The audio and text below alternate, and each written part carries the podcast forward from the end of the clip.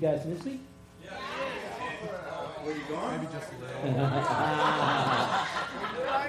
I said that to the 9 o'clock service, and there was silence, awkward silence for like a second. How can we miss you if you won't go mm. away? Dan, you should talk after the story you just told me about Reno. No, no, that sounded bad, didn't it? I probably should explain that, huh? He thought he had a meeting in Reno, did not. So driving four hours there to drive four hours back. But anyway, sorry about that. no, I, I, it's great to be back. Uh, you know, it's uh, it's just uh, my trip was wonderful. It's always it's always tra- How can traveling not be good? Uh, but I did find that you know six degrees as a high is hard for me now. You know, my my joints, and you, you walk out and it stings your face, and I just remember thinking, ah, Bakersfield. Yeah. All the things we may say about it, you know. just, anyway, if you have a Bible with me, turn with me to Luke chapter 6. And uh, we're going to go ahead and start a new series this morning called Essential Ingredients. It's not necessarily a getting back to the basics of Christianity, uh, because not every essential ingredient is basic, and, and not necessarily every basic thing is essential.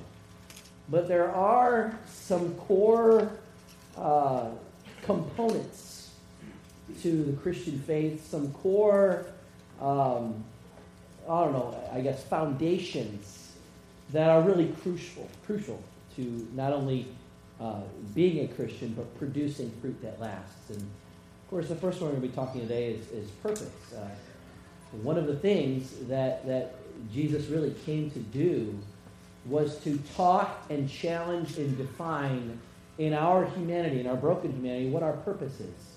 We are naturally born with a lot of, you know, uh, purposes that can go in a lot of different ways. And, and, of course, you ask somebody what's their purpose, and sometimes you, you get a really blank statement, you know, and, and, and there can be a lot of different things around it. But the point is to really kind of look and examine, you know, what, what, what, what the essentials are for Christianity and how those are important for us. So let's pray, Heavenly Father, as we open up our ears and hearts and minds to the Bible. Uh, I pray that you would uh, really help us to receive that seed you have for us this morning. In Jesus' name, amen. I remember, I remember what I used to say a short time ago. It's becoming longer and longer with every year I get older. But uh, I was 22, so that was 18 years ago, a long time ago now. Uh, and I was working for a developing company, a, uh, how do I say it? a developer uh, in between Seattle and Everett. Uh, Everett is a big town in Washington. Seattle is the biggest town in Washington. And right in between, there was a developer company that I was working for in conjunction with a real estate. I remember it was kind of like my first, you know, real job. I mean, I, you know, I, I quit Papa Murphy's for this one. You know, it was like, you know, it was like, you know, oh man, that was a great day when I quit. Anyway, so that's not the point of the story. The point of the story is I was working for this developer and all of a sudden, we got so much volume. Some land came available. We, you know, we got 15 more agents, and just our office was booming and zooming. And I remember thinking, yeah, I was, I was making money. I'm making great money, you know. And all of a sudden, the, the broker of the, of the real estate agent and, and the owner of the developing company, she came up to me and she said, you know what? Uh, there's too much work for you to do by yourself you're gonna, we're going to budget for you. You got to hire some staff. I'm going to give you three full time staff. I remember thinking, yes, help. Actually, my first thought was, I'm going to be the boss. There's going to be someone who says, Oh, I know Tom Nacky, and he's my boss. You know, I, I, never had that before. I was 22 years old. You know, I was like, Oh, I'm going to be the leader. And so, I, but I remember I started interviewing all these people. And I didn't know who to pick. It was kind of confusing. You know, they're all, some of them were good, some of them were not so good, some of them were, you know, and none of my friends wanted to work with me. That should have told me something right away. But, you know, none of my friends wanted the job, so uh, they probably didn't want to work for me, is more the truth. I remember I went to my broker And I said, you know, how, how do I make this decision? I really don't know who's going to work out well and who's not. I mean, I could hire somebody and have to end up letting them go after a month because they just turn out to be a total doofus. And she said something I'll never forget. She said, and this is how she said it. She said, I don't know where I heard this or what it is, but I just know that this statement has always helped me. I said, What is it? She said, A tree is known by its fruit. I said, I know where that comes from. It comes from the Bible, you know? She's like, Oh, really? You know, yeah, you know, that's a great statement. And she said, If you want to know something about somebody in their life and their purpose, follow their fruit. That's why you got to call on all those references. That's why you got to, you know, get that resume, comb it over real good, talk to people who know them, who know them, who know them, who know them, so that you can find out what kind of fruit that they've borne. Because when you're going to interview somebody, you're not just wanting to ask them, what are you going to do? But it's what have you done? And have you done it well? In Luke chapter 6 is where we get that statement. Let's go ahead and begin in verse 43 where Jesus says this. He says, For a good tree does not bear bad fruit, nor does a bad tree bear good fruit. But every tree is known by its fruit. For men do not gather figs from thorns, nor do they gather grapes from a bramble bush. But a good man out of the good treasure of his heart brings forth good, and an evil man out of the evil treasure of his heart brings forth evil. For out of the abundance of the heart, the mouth speaks. Ooh, what a chilling sentence that Jesus says there. Out of the abundance of our hearts, the mouth speaks. If we were to reword this and just kind of see what formula Jesus is coming up here when it, it, it, talking about our purpose, the formula would be this good trees bear good fruit, which brings good treasure which brings God's blessing, right? Good trees bear good fruit, which brings good treasure. Now, if you look closely at Luke 6, where that phrase comes, the abundance of the heart, that is today what we would call our purpose. You know, uh, what is your purpose? Uh, uh, you know, the things that we fill our hearts with, that we allow our hearts to set desire on, that can quickly become the purpose of our life. So, in many ways, Jesus is talking about what we would call today our purpose. We have two types of purposes. The first type is our idealized purpose. That's what we would want to have happen, or that's who we would want to be like, or that's kind of what we believe might be right. And then there is a realized purpose, what we actually do and what we actually believe, or what is actual reality. But there's the ideal, and then there's the real. For example, I was at a you know one of these uh, you know conferences for pastors oh quite a few years ago, and they were it was, it was a conference that was supposed to teach us how to write a purpose statement, a vision statement, a mission statement. I have never been good at this at all. I mean, you know, I start scrambling all my words, and I, I get it, you know, and I, it's not right, and I got to change this, and I got to change. It's just, it, it, it, it's torturous for me to try to do this. It's torturous for me to tell you about do this. So, so I'm, I, I, but I'm in there, and, and I remember she said, you know, okay, well, you start with your values. You know, I said, well, I value, you know, financial stability. And she looked at me and she goes, really? I'm like, you know me, you know. What are you talking about, really? You know, she got said all smug. Really? No, it's a slapper. And so I said, yeah, I value financial stability. She goes, really? And I go, Yes, I value financial stability. She goes, No, you don't. I said, I'm, I'm thinking, man, this, you know. and she said, If you value financial stability so much, why did you become pastor? and I, I was about to speak until I realized she's right. My finances are completely on faith, you know. There's no stability in that. I mean, it's, it's you know, it is what it is. It, you know, and, and I remember thinking to myself, it's a belief. I'd like to be that, but actually, in reality, I'm a huge risk taker when it comes to my finances. I don't think that's in me naturally. I think that's something you know, that God does anew when He puts a call in your life and a, and a purpose on your life, it, it kind of supersedes maybe some of your own natural inclinations or fears. But I remember thinking about that for the first time. You know what? I would like my purpose to be financial or financial stability, but in reality, I do live a life of financial faith. Some instabilities here and there. Another, another time, I, I remember you know, someone was saying that their purpose was to be in control.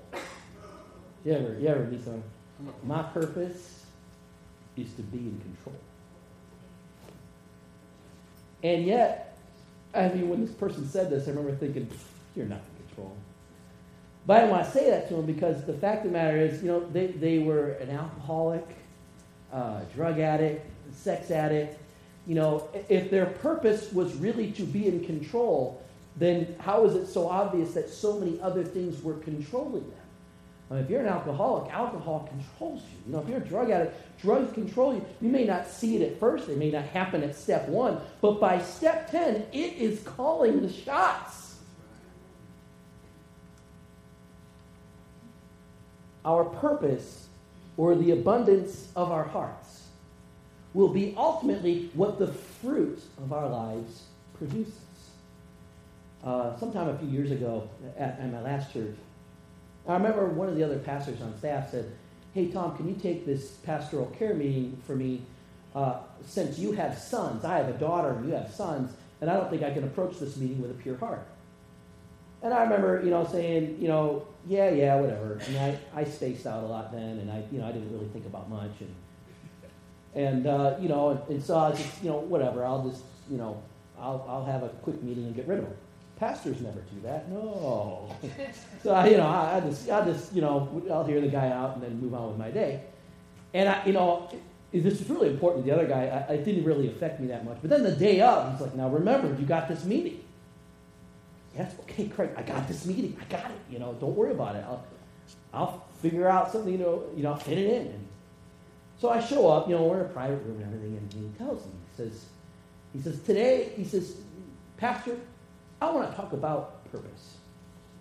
And I could tell he was really broken up. He looked horrible. He looked like Kurt, Kirk in his ratty bathrobe or whatever Lorenzo was talking about. He came in all disheveled. I could tell the guy was really, you know, really messed up about something. So I said, you know, what, what are we going to talk about purpose? What's your purpose? What, what do you mean purpose? And he said, well, he said, I'm going to tell you a story. When I was younger, my purpose in life was to score. Now, I did not know what that meant. So I'm thinking he's athletic, he's talking about soccer goals or touchdowns or home runs. You know, I remember thinking, wow, I wonder if he's a professional athlete. I'll get an autograph. You know, I mean, I'm thinking all of this, you know, like he wants to score, and his purpose, you know, he's going to say, oh, my purpose was to come and score goals for my team, but now I want to score goals for God. I mean, that's what I'm thinking. But as he began to talk, I realized that he meant score by getting women in his bed. And so he wanted to score every weekend. And, and, and he made it clear, you know, it was it was a game, you know, try to get as many as he could in you know, one year, whatever. I, I don't know. He, lived a life of just, you know, really what devolved into sexual addiction for him. And and he said, he looked at me and he said, Now, Tom, you do realize most men in the world, that is their purpose. They don't want to admit it. But I mean, in the back of their mind, that is their purpose. They just, they just live to have sex. And I'm thinking to myself, well, I looked at him and said, well, I'm a man. And uh, anyway, keep going on with your story. I, I didn't necessarily agree with him. And, and he looked at me and he said, well, here's the thing, you know. When you live this kind of life, you have this kind of purpose, eventually you're going to produce a child, you know. And, and he said, I did. And my young daughter eventually wanted to know her dad. And so her mom, who I, you know, hadn't seen in years, called me up and I began to have a relationship with my young daughter. But I, I was still in this, that was my purpose, was to score. And then I remember thinking, uh-oh, I think I know where this might be going. And he looked at me and he said, you know, one night, uh, she's 12 or 13 years old, and I, I just went to go in and say goodnight to her. She, she was staying the night. And he said, for just a brief moment, there was some inappropriate contact. Just a brief moment. And when I walked out of the room, and he, he said just seconds, but when I walked out of the room, I just fell on my floor. I couldn't move. I was catatonic. What? I remember, I remember thinking, what have I done?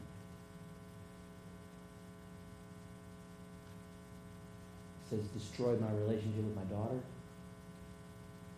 It's completely messed me up. He said, but I know why it happened. My purpose caught up to me. My purpose caught up to me and the female form had become something to look at, to touch, to enjoy.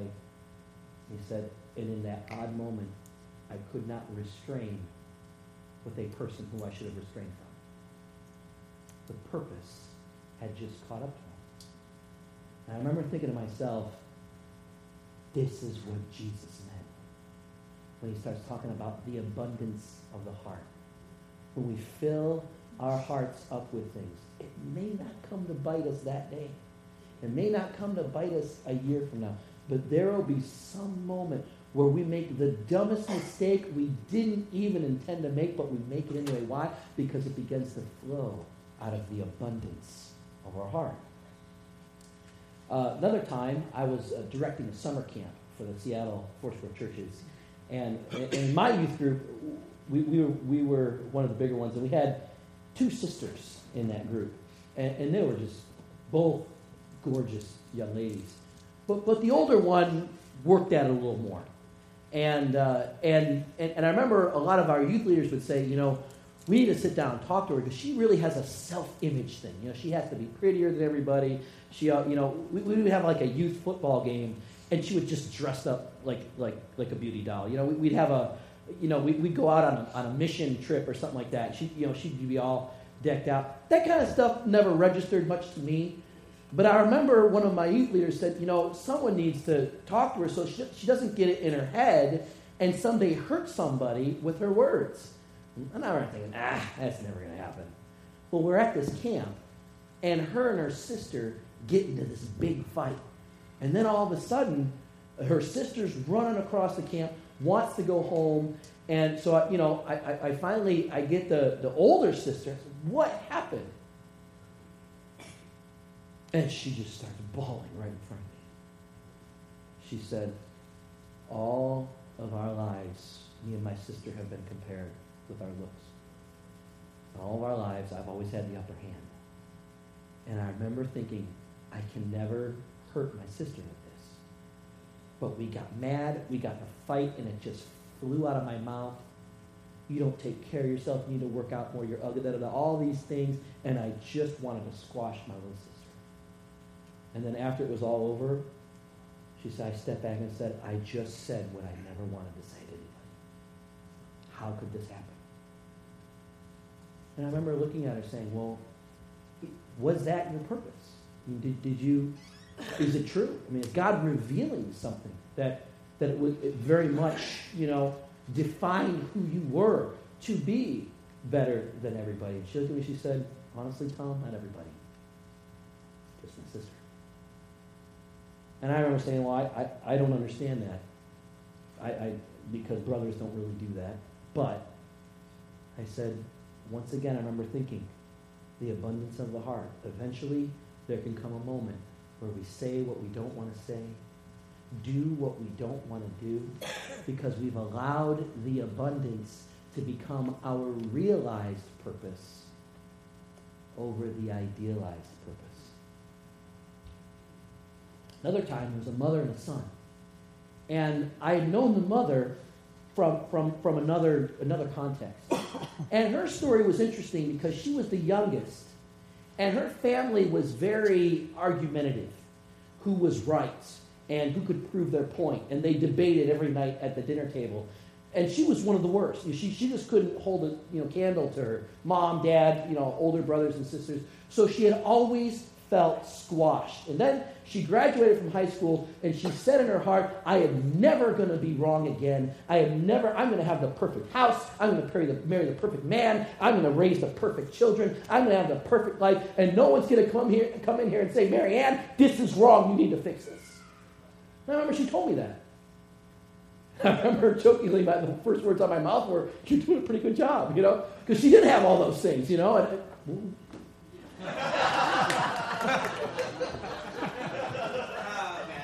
uh, and, and she said, Well, let me tell you. She brings her son in, and her and her son are in a fight.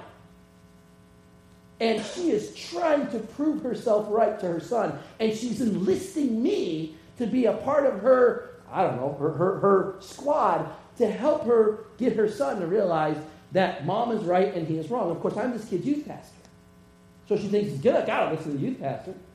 Right.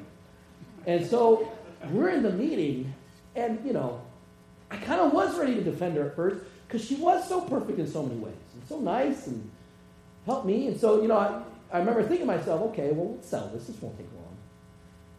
And then it became obvious in this issue A, not only should mom not be dealing with it, dad should, and B, she was really wrong. She was dead wrong trying to understand something she never could never understand. And so we're in this meeting, and I finally had to dismiss the son and said, Look, I know for you being right is very important, but it's kind of becoming the purpose, you know? The abundance of needing to be right is defining you, and I'm telling you, see, so you're going to lose your son. You're going to lose him. He is not going to want to come home. He is not going to want to be around you. And she's like, But I can save him. But you're not called to save him. He's got to make some mistakes. He's got to he got to learn like we all do in some of those things. If he'll listen to you, great. If he won't, you can't ram it down there. Amen. That's from the person. No, anyway. from the person who had a ram. but you know, you, you see, you see how quickly we can idealize a purpose, and yet in reality, our functional purposes uh, cannot bear the good fruit that we hope to. So, if bearing good fruit is, is, is God's will for us, if producing fruit that lasts is what we can agree upon is a good thing, good trees, good fruit, good treasure. It's a nice destination, isn't it?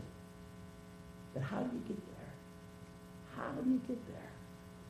That's where we go to Luke chapter 8. Luke chapter 8, beginning in verse 4. Luke says, And when a great multitude had gathered, they had come to him from every city. And he spoke by a parable. Verse 5. A sower went out to sow his seed, a farmer. And as he sowed, some fell by the wayside, and it was trampled down. And the birds of the air devoured it. Some fell on the rock, fell on rock, and as soon as it sprang up, it withered away because it lacked moisture. Verse 7 As some fell among the thorns, and the thorns sprang up, it choked it. But others, other seeds, fell on good ground, sprang up, and yielded a crop a hundredfold. And when he had said these things, he cried, He who has ears to hear, let him hear. And then if you skip down to verse 11, Jesus says the explanation of the parable is this the seed is the Word of God. The seed is the Word of God. Those by the wayside are those who hear the Word of God, but then the devil comes and takes away the Word so they cannot see the truth of it anymore, lest they should believe and be saved, is how Jesus said it.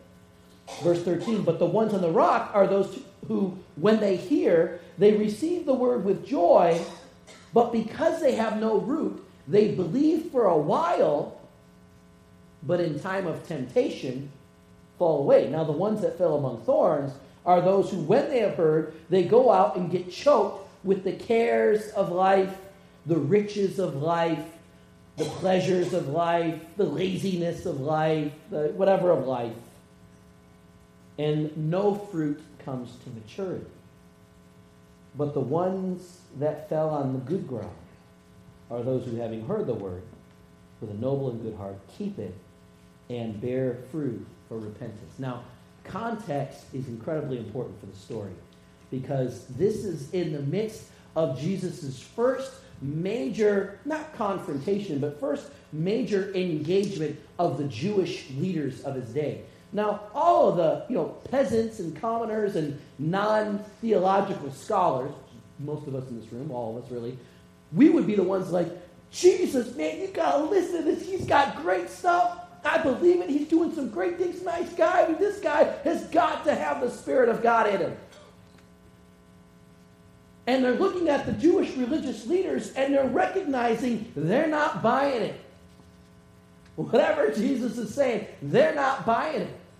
And so they're beginning to wonder amongst themselves if Jesus really is who he says he is, why doesn't everybody believe in him?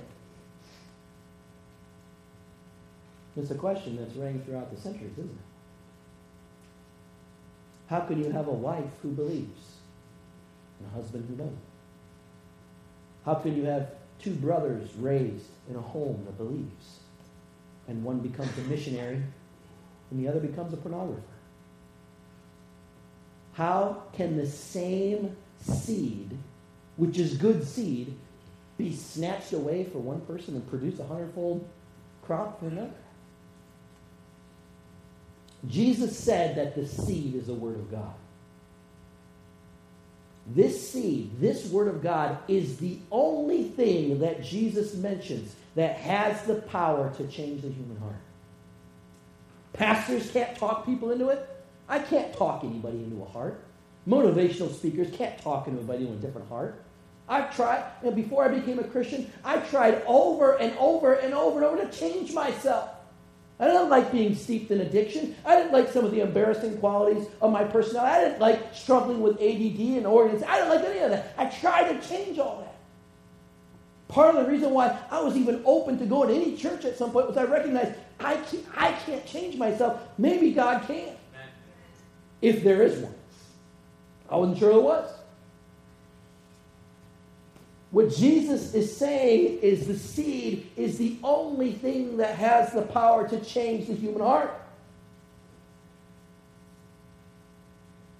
Preaching alone won't do it, programs won't do it. Never substitute a trend or a fad or the hottest new thing for the simple, systematic teaching of God's Word.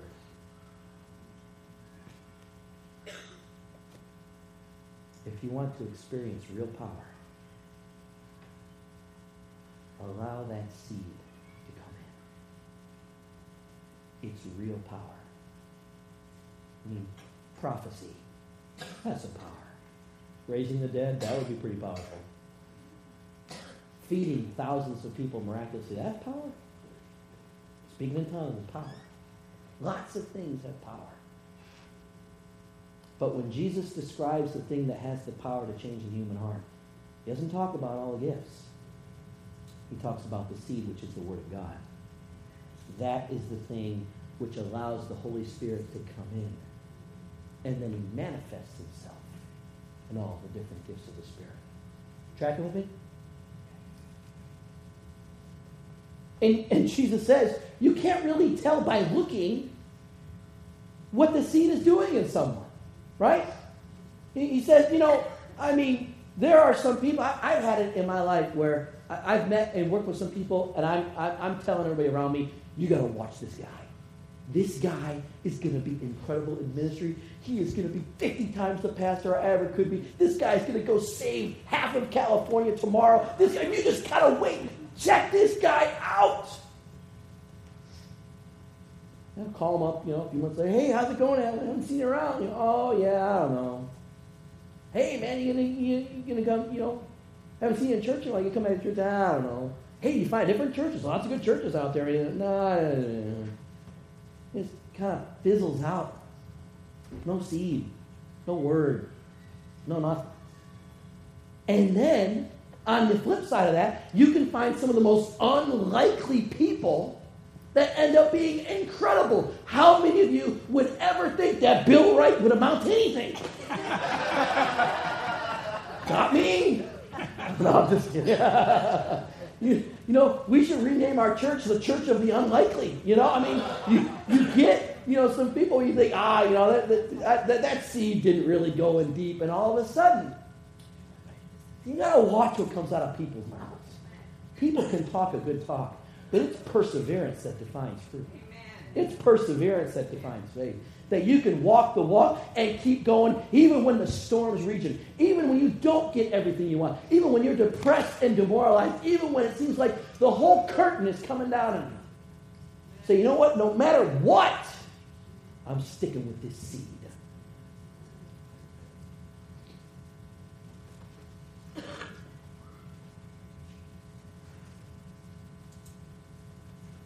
Second thing is to recognize, and this, this was not always easy for me. In fact, it's never been easy. But to come to the recognition that we're not naturally good soil. I mean, you know, you ever, you ever read this parable and think, you know, I am the soil that's like the rocks. You know, I am among thorns. I, I get worried. I get freaked out. I, I want to have pleasure in life. You know, I want to go to Hawaii. I want to, in fact, I want to go to Fiji. You know, I want to go everywhere. I, I think all this thing. I think, oh God, you know, I am not good soil.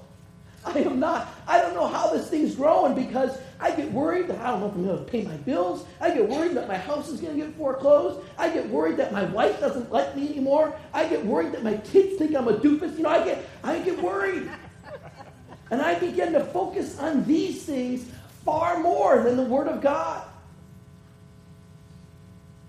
So sometimes I read this story and I say, God, I'm not good soil.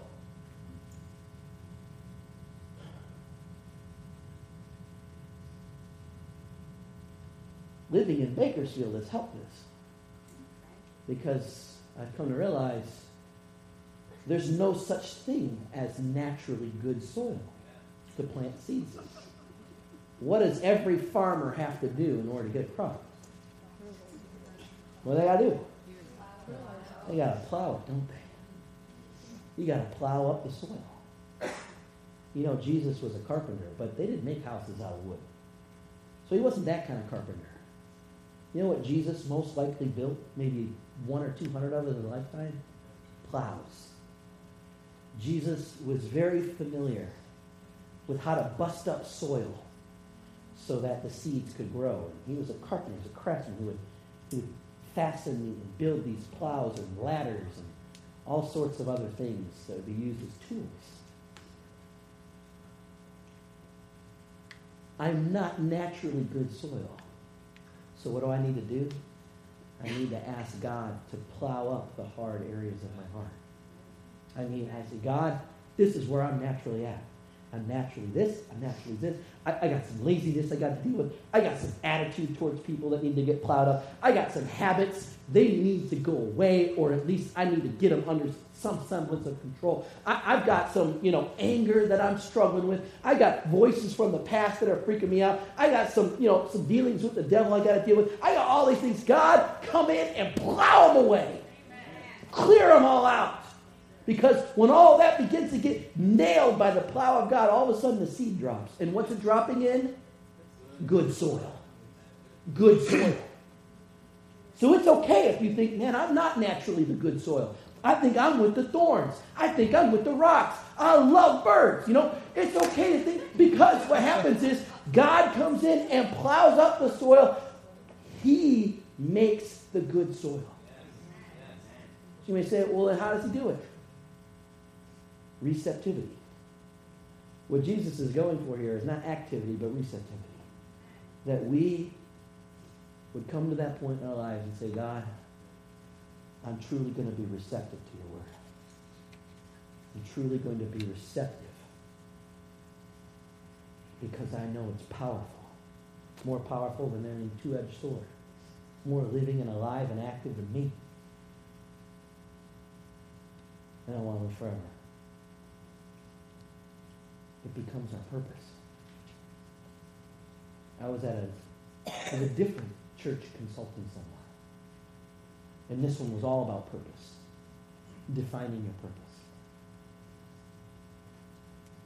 And they asked us to write out our purpose. And once again, they had moderators go around all the tables. And I showed my sent. I wrote out a purpose. I've already confessed to you. I'm never good at this. I wrote out my purpose. I remember the person said, That's a great start. Let's work with that.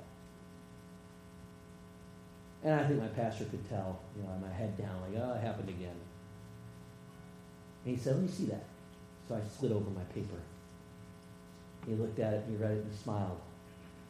He said, This needs no improvement. You stick with this the rest of your life, and you will bear fruit that lasts. Want to know what I wrote? Yeah. I just wrote a simple sentence. My purpose is to get to heaven and to take as many people with me as I can. To get to heaven and to take as many people with me as I can. Amen? Amen. To get to heaven and to take as many people with me as I can. I don't do that always well. I, I have lots of bumps along the way. I have lots of things that challenge it. I have, you know, the enemy tries to come and challenge that. But I'll tell you this right now. When you find your purpose, it strengthens you. All of a sudden, what other people say, it's not as powerful because you got your purpose. You're going there. You want to go there. You got all these critics on, and you go, ah! That's right. Ah! Keeps walking. I know where I'm going. I don't know if you do, but I know where I'm going. Amen? Amen. Purpose gives you strength. People naturally follow people who are stronger than them. I don't mean physically. It's the strength of heart. And when you know where you're going, you'll accept your weaknesses. You'll grow in them. I need to grow in lots of them. But the focus is there. Get to heaven. I'm going to take as many people with me as I can. This morning, I want to challenge you. What needs to be plowed? What needs to be cultivated? What attitude? What habit? What area of unbelief? What addiction? What anger? What thing of the past? What indifference? What emotional googly gook? What's some stuff that you need to put to God's plow? Because remember what comes behind it a seed that bears fruit that lasts. Ladies and gentlemen, that is the good life. No matter what our culture is going to tell us, that is the good life. Bow your heads. Worship Him before. Father, this morning I pray that you'd show us that you are both the plow and the seed. That really what we do on our part is we become receptive, we become open, we allow it. Because you won't just force your way in. We allow it. We recognize that we may be rocky soil, we may be thorny soil, we may be hardened soil like the path. We recognize that. But God, take your plow, bust up all the brokenness, and make me whole again. Of course, this morning, I would be lying to you if I didn't say that the first step in receiving the seed, the seed that has the power to change everything, is by accepting the Word of God. John, the Apostle John calls Jesus the Logos, the Word, the seed. The Holy Spirit is that which springs life up in us. We get that by following Jesus and committing our lives to Him. So why don't we all do this together, especially in our first month of our new year? Just repeat after me. Say, Lord Jesus, I repent of my sin. I ask for forgiveness. I receive your spirit. I receive your seed. May it grow in me. In Jesus' name. Amen. Let's stand together and sing one final song.